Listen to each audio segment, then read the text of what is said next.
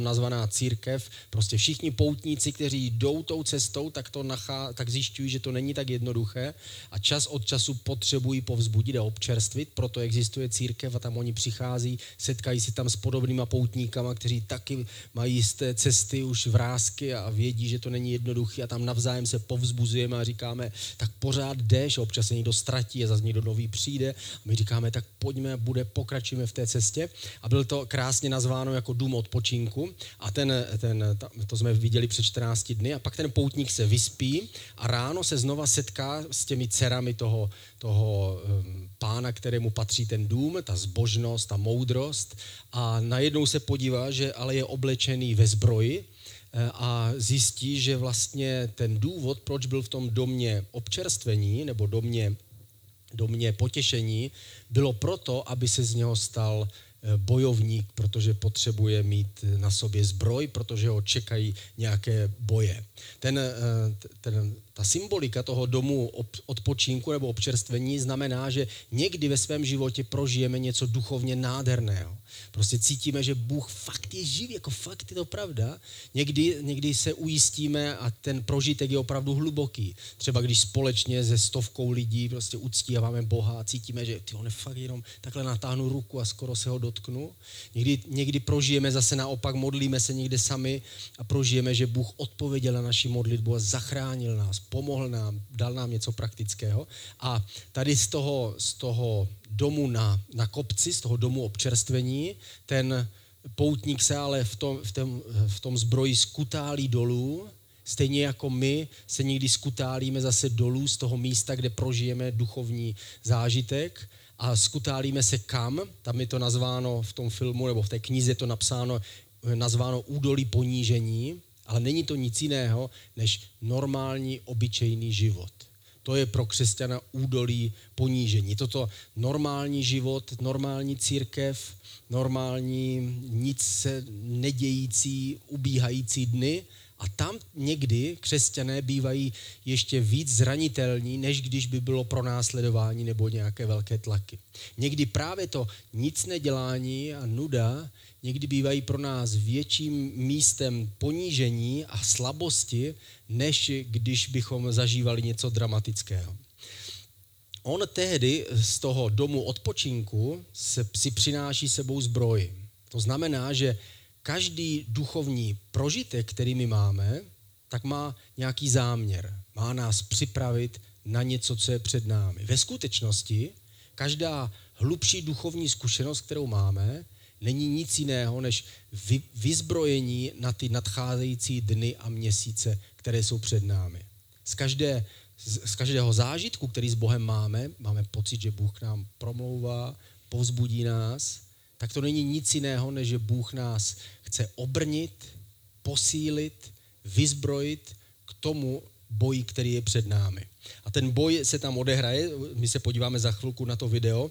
Je to vlastně obraz toho normálního světa, on se tam objevuje jako s tím štítem na zádech, objevuje se najednou v takové nudné krajině, ta, ta krajina vypadá jako vyprahlá poušť. A to je vlastně ten normální, obyčejný život, kde nikdy nevidíme Boha, kde je církev připadá jako něco absurdního v životě člověka. A tak přesně vypadá ta, ta poušť, na které ten křesťan je. A najednou se stává otevřeným pro pokušení. My někdy jsme se, se takhle naskytneme a jsme takový otevřenější pro pokušení přesně jako on a objevuje se mu ten pokušitel. Nejprve se objevuje krásně a začíná jako krásný muž a začíná ho přemlouvat. Ukazuje mu, o co všechno by přišel, když by, když by šel do toho nebeského města. Že ve skutečnosti ten život byl krásnější, když do toho nebeského města nešel. E, říká mu, když jiní opustili tu cestu, tak proč bys to nemohl udělat? Ty podívej se, opustili a žijou dál. Opustili jezdí autem. Opustili, mají na oběd. Prostě, nebo něco krásného. Jako. Potom, když on překoná to pokušení, tak pak, pak se ten, ten pokušitel trochu promění a začíná ho obvinovat. Říká mu, ty nejsi ve skutečnosti nic, vždyť kolikrát si zklamal toho, toho krále, za kterým ty jdeš, vždyť si to ani, ne, ani nezasloužíš, abys tam došel. Připomíná viny. To je, to je ta, ta další úroveň toho našeho pokušení. Nejprve nás láká třeba něco z toho světa, potom se cítíme nehodní toho, že vůbec jdeme do toho, do toho nebeského města. A nakonec nastane boj, to je největší část toho videa, nastane boj se strachem, kdy eh, my jsme si vlastně nejistí, naše vlastní slabosti nás zraňují. Hřích v nás, ta naše přirozenost je proti nám. Všechny špatné pocity, říkáme si, ty to bylo tak krásný v tom domě občerstvení a teď se cítím tak špatně hůř než všichni buddhisti na celém světě, hůř než všichni prostě kolem mě. Ve skutečnosti to asi není pravda a naše vlastní přirozenost nás začíná, nači, začíná oslabovat a musíme vynaložit veškerou sílu naší víry, abychom řekli, ne, ale já určitě to bude zase dobré. Stejně jako to udělal ten poutník na konci toho boje a nakonec odolá a pokračuje v té cestě dál. Pojďme se podívat na to video.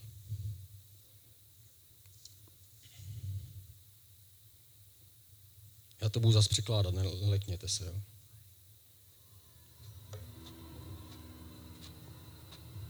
So, a sword, Takže a shield, meč, štít, zbroj. They were preparing me for battle. Oni mě chystali na boj.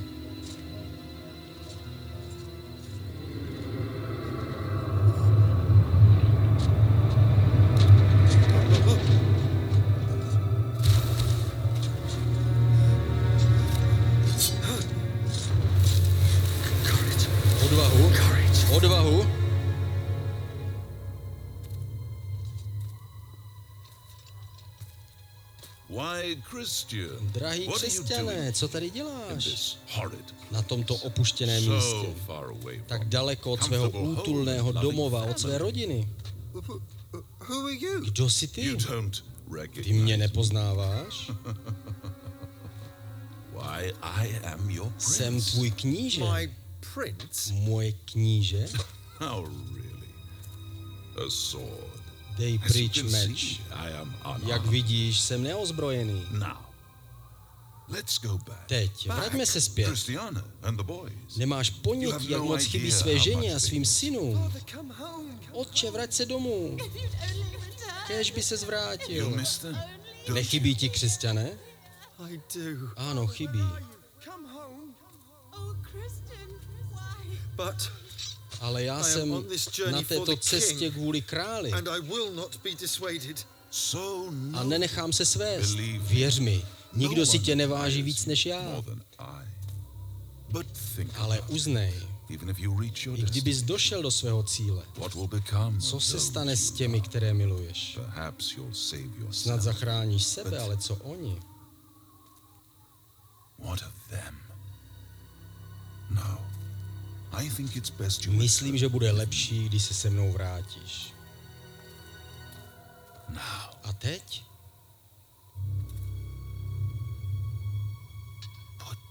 Dej pryč ten meč.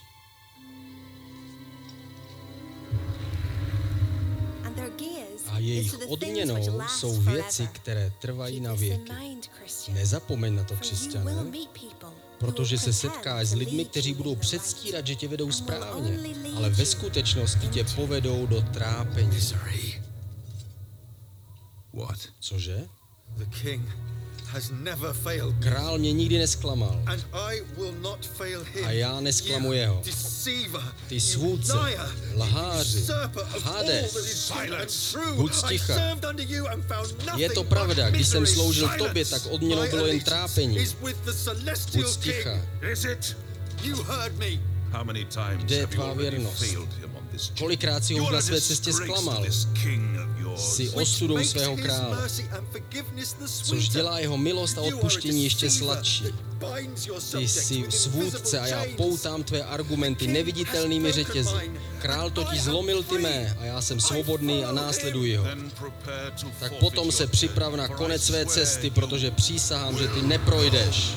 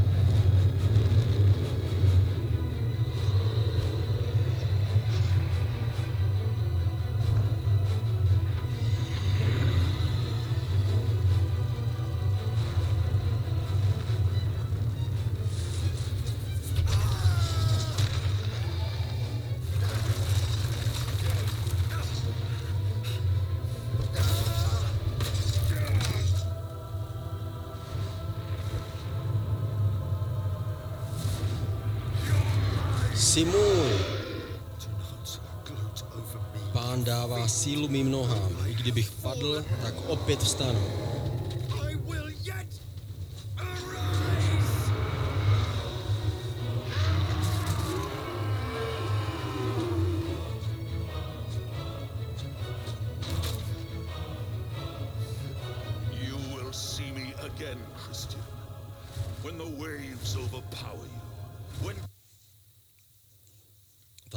Příběh pokračuje dál a dál.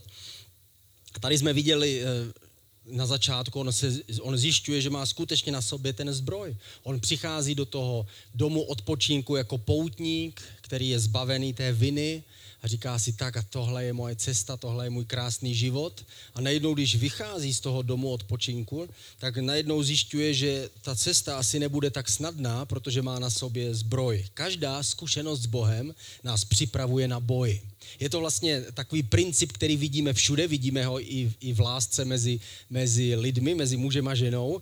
My máme na začátku toho vztahu je něco, čemu se říká rozpálení kovu. Jako prostě my jsme zamilovaní, aby došlo ke spojení těch dvou, dvou duší. Ta zamilovanost je nějaký, nějaká obrovská chemická reakce, která je v nás, kdy my se zamilujeme teda do objektu naší lásky. A ta, ta, ta síla je tak velká, že my někdy nedokážeme myslet na nikoho a na nic jiného, než jenom na toho druhého. Není to tak celý život potom, ale na začátku je ta teplota opravdu velmi vysoká. Ten důvod bychom mohli říct, že to je proto, že ta, silný, ta silná zkušenost lásky nás připravuje na ty boje, které jsou před námi. Ne na ty boje, jako, jako že bychom bojovali spolu, možná někdy, ale taky na ty boje, kdy, kdy, nás chce, eh, kdy nás chce něco roztrhnout a rozdělit od sebe. Takže tam ten velký zážitek a čas od času samozřejmě se to v tom vztahu vždycky děje dál a dál. Vždycky jsme, trochu jsme, chvilku jsme na cestě pouště a potom znova prožijeme, prožijeme něco krásného, co nás, nás se znova víc spojí a propojí. A stejné je to v našem vztahu s Bohem. My někdy potřebujeme silnější duchovní zážitek, potřebujeme prožít, že Bůh je opravdu živý, ale zároveň si musíme být vědomi, že nás to vlastně připravuje na ty věci, které jsou před námi. Protože přijdou dny, kdy to budeme potřebovat. Jako když jsme mluvili o těch ovcích, že ty ovce se napasou na té zelené trávě, ale částečně je to také proto, aby nazbírali sílu na cestu, kdy je pastýř bude převádět přes, přes kamení zase na další pastvu, kde se můžou napást. A stejně je to s námi.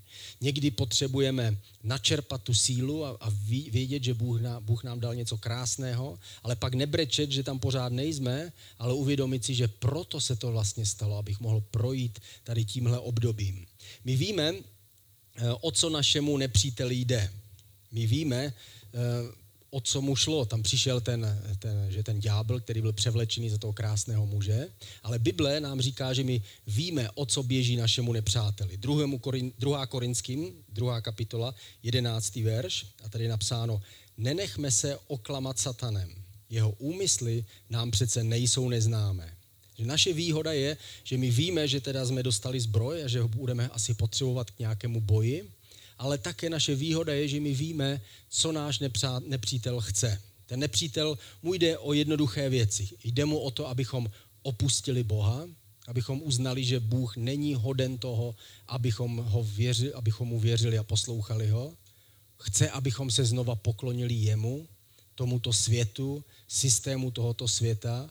Chce, abychom uctívali někoho jiného než Boha. A víme, že když budeme uctívat nebo žít pro něco jiného než je Bůh, tak to znamená, že vlastně my uctíváme tím krále tohoto světa, pána tohoto světa, nebo knížete tohoto světa.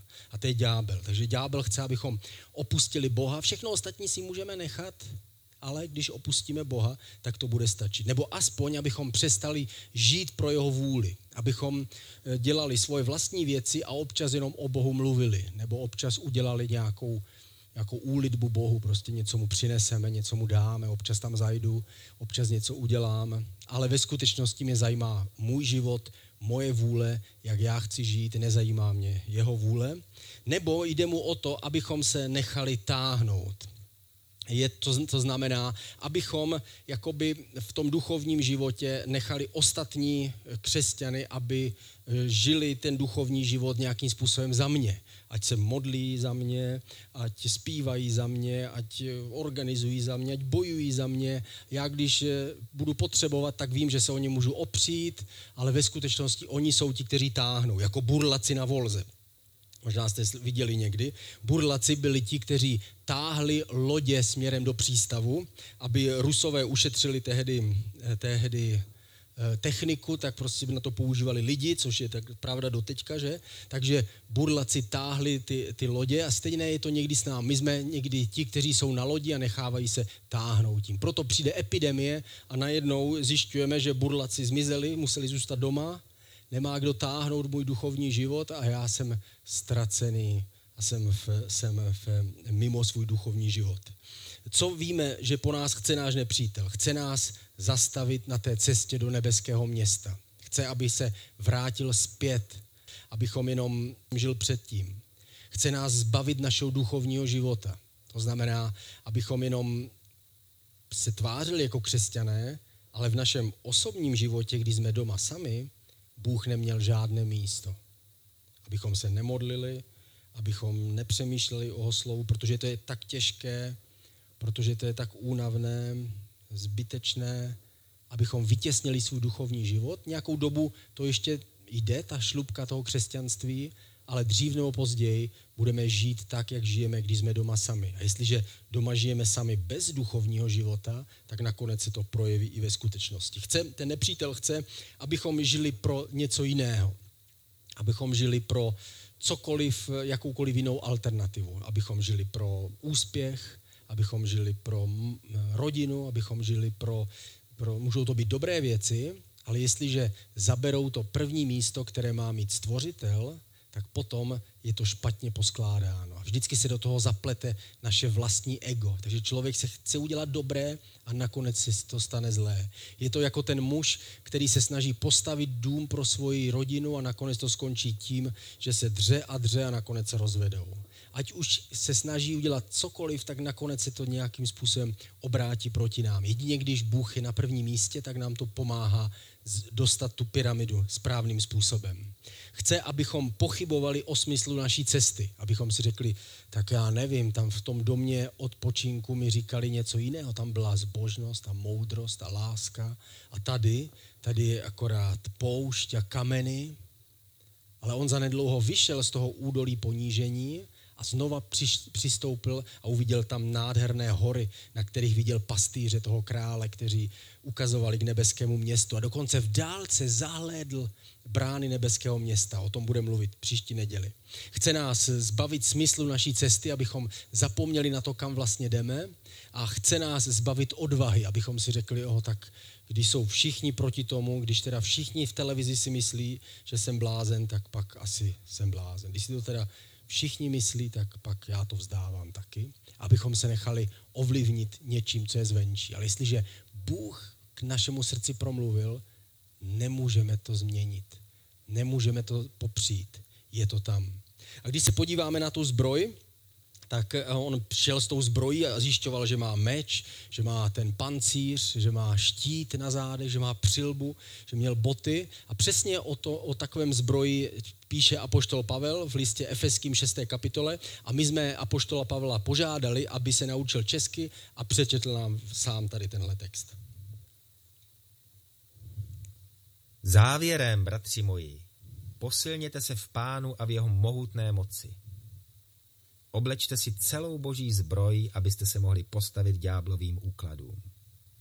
Náš zápas totiž není proti krvi a tělu, ale proti vládám, mocnostem a světovládcům tohoto temného věku, proti duchovním silám zla v nebesích. Vezměte si celou boží zbroj, abyste ve zlý den mohli odolat, všechno splnit a zůstat stát. Stůjte přepásání na bedrech pravdou, oblečeni pancířem spravedlnosti a obuti připraveností kázat evangelium pokoje. Nad to vždy třímejte štít víry, jímž budete moci uhasit všechny ohnivé šípy toho zlého. Vezměte si také přilbu spasení a meč ducha. Jímž je boží slovo. Pavle, děkujeme. A tohle, tohle byl přímo originál. On mluvil o, on ukazoval, ukazoval to na římském vojákovi, ale ukazoval, že vlastně ta zbroj jsou určité, eh, určité pravdy a určité duchovní věci, které nám pomáhají překonávat eh, nepřátelské útoky.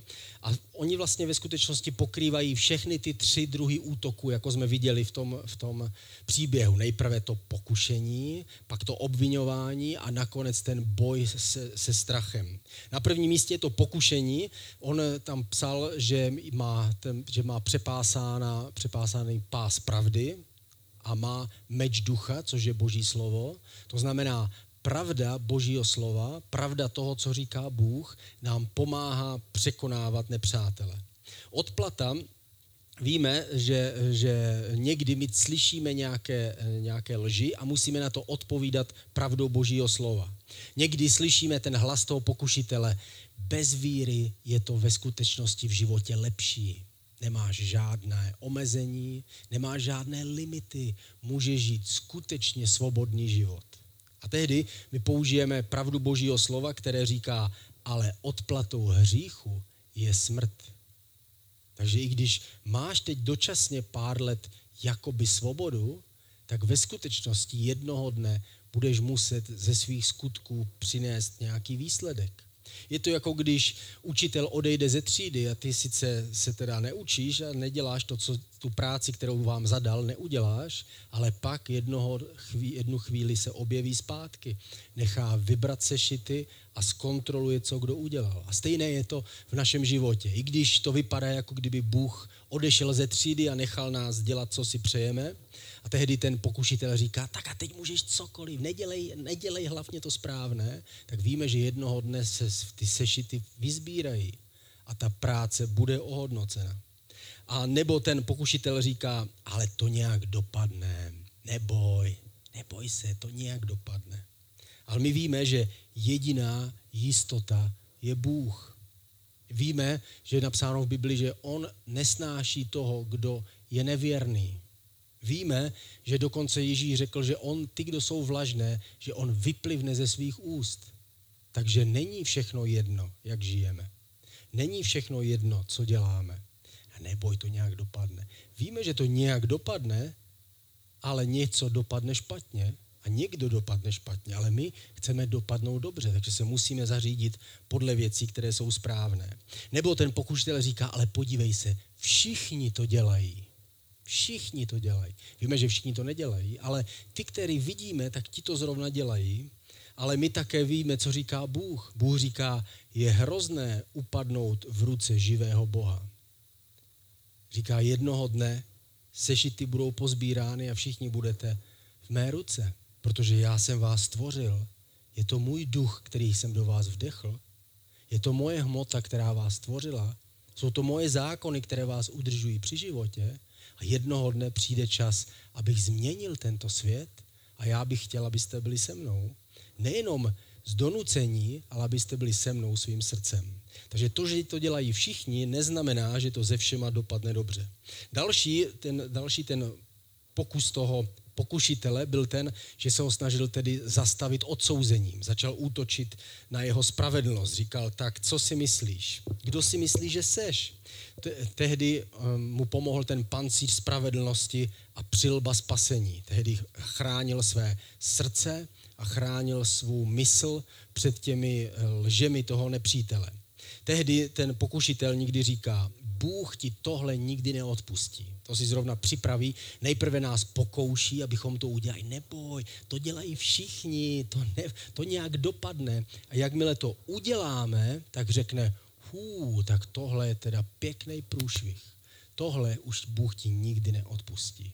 Už se tam ani nevracej zpátky. Nemá smysl znova přelezat tu zeď. Teď už jsi tady u mě v téhle zahradě a tady už prostě zůstaneš. Tohle už ti nikdy neodpustí. Nejprve bagatelizuje ten hřích a pak ho naopak nafukuje. Říká, o, tohle už nikdy prostě ti Bůh nemůže odpustit. Ale my víme, že kvůli Ježíši on nám odpustí. Ne kvůli nám, že bychom my byli tak dobří, ale víme, že kvůli Ježíši. Takže když on říká, ten hřích je moc velký, on to nemůže ti odpustit, tak víme, že to je pravda, nám on nemůže odpustit, ale víme, že Ježíš je čistota odpuštění. Ježíš žil bez hříchu a svoji bezhříšnost dal nám. Takže my, když slyšíme ten hlas pěkně ze zadu a slyšíme, jak on nám říká, tak tohle on nemůže odpustit, tak my se otočíme a říkáme, a co tomuhle, tomuhle můžeš odpustit? A víme, že jsme Ježíš. To je moje fotka, když jsem byl mladý. Nebo když nám říká, jsi nejhorší ze všech, říká nám, není nikdo horší křesťan tady na tomhle místě v Mosilaně, než ty, určitě. Tehdy eh, si vzpomeneme na apoštola Pavla, který řekl, já jsem ten nejhorší ze všech hříšníků. Takže pokud bychom chtěli tomu věřit, musíme uznat, že jsme aspoň druzí, protože Pavel říkal, že je ten nejhorší a to je boží slovo, takže to je pravda. On víme, že tohle říká každému a my říkáme, ano, já vím, že jsem nejhorší ze všech hříšníků, ale ve skutečnosti Ježíš je ve mně. Takže když se na mě díváš, ďáble, tak nevidíš mě, ale vidíš Ježíše, protože on je ve mně a já jsem v něm. Nebo on říká, jak ti Bůh může žehnat, když hřešíš? Co pak si myslíš, že prostě takového pokryce, jako seš ty, on může požehnat?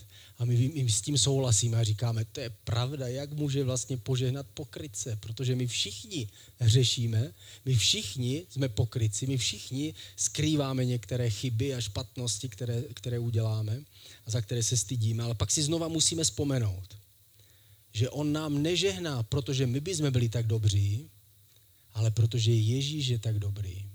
A když se Bůh dívá na nás a my se díváme nahoru, tak on nevidí nás, ale vidí svého syna Ježíše.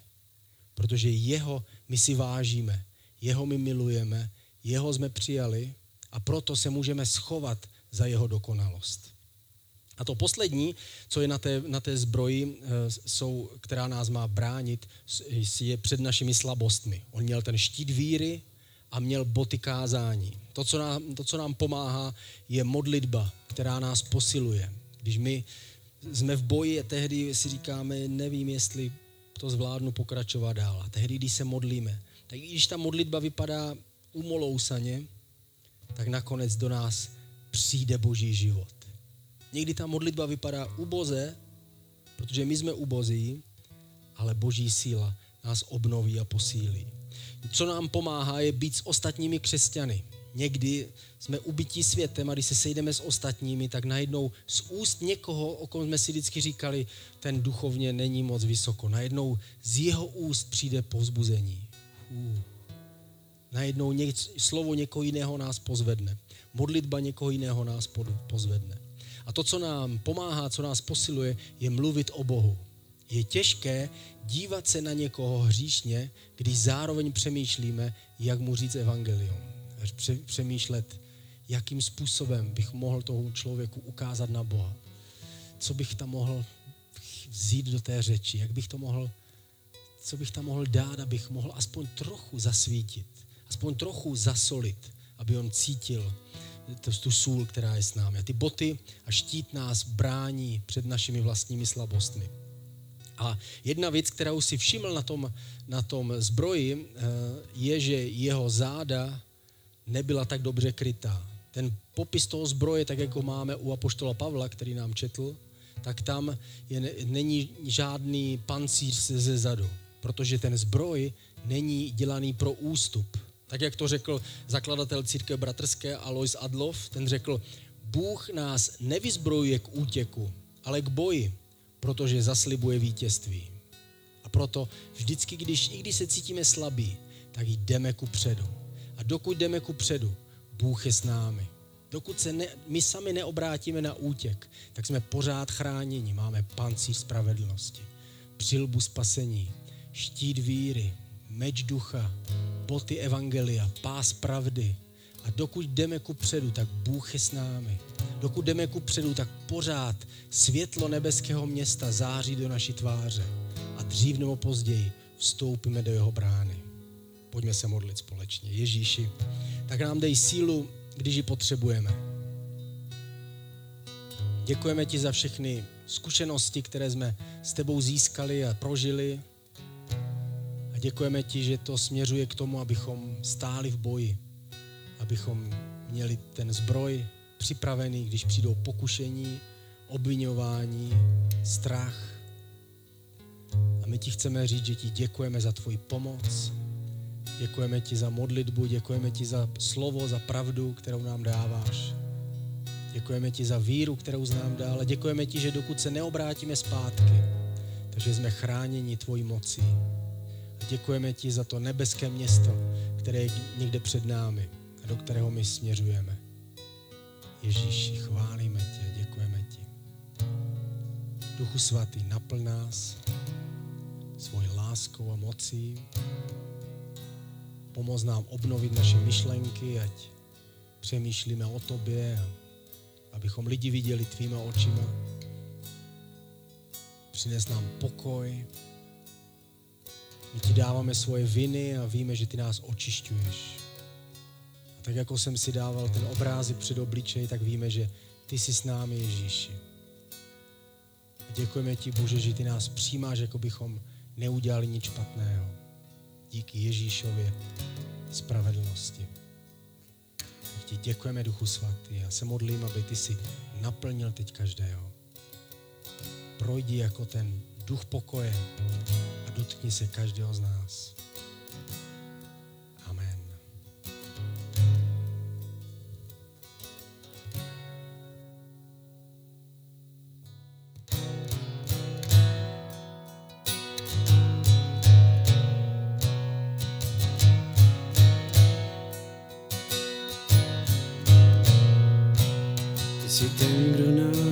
Stvořil, kdo říká slunci, kdy má vstát. Vím, že těm, kdo stále bloudí, svoji lásku můžeš dát. Ty jsi ten, kdo rány léčí, kdo každou bolest uzdraví. V slabé chvíli sílu dáváš světlo, ve tmě probouzí.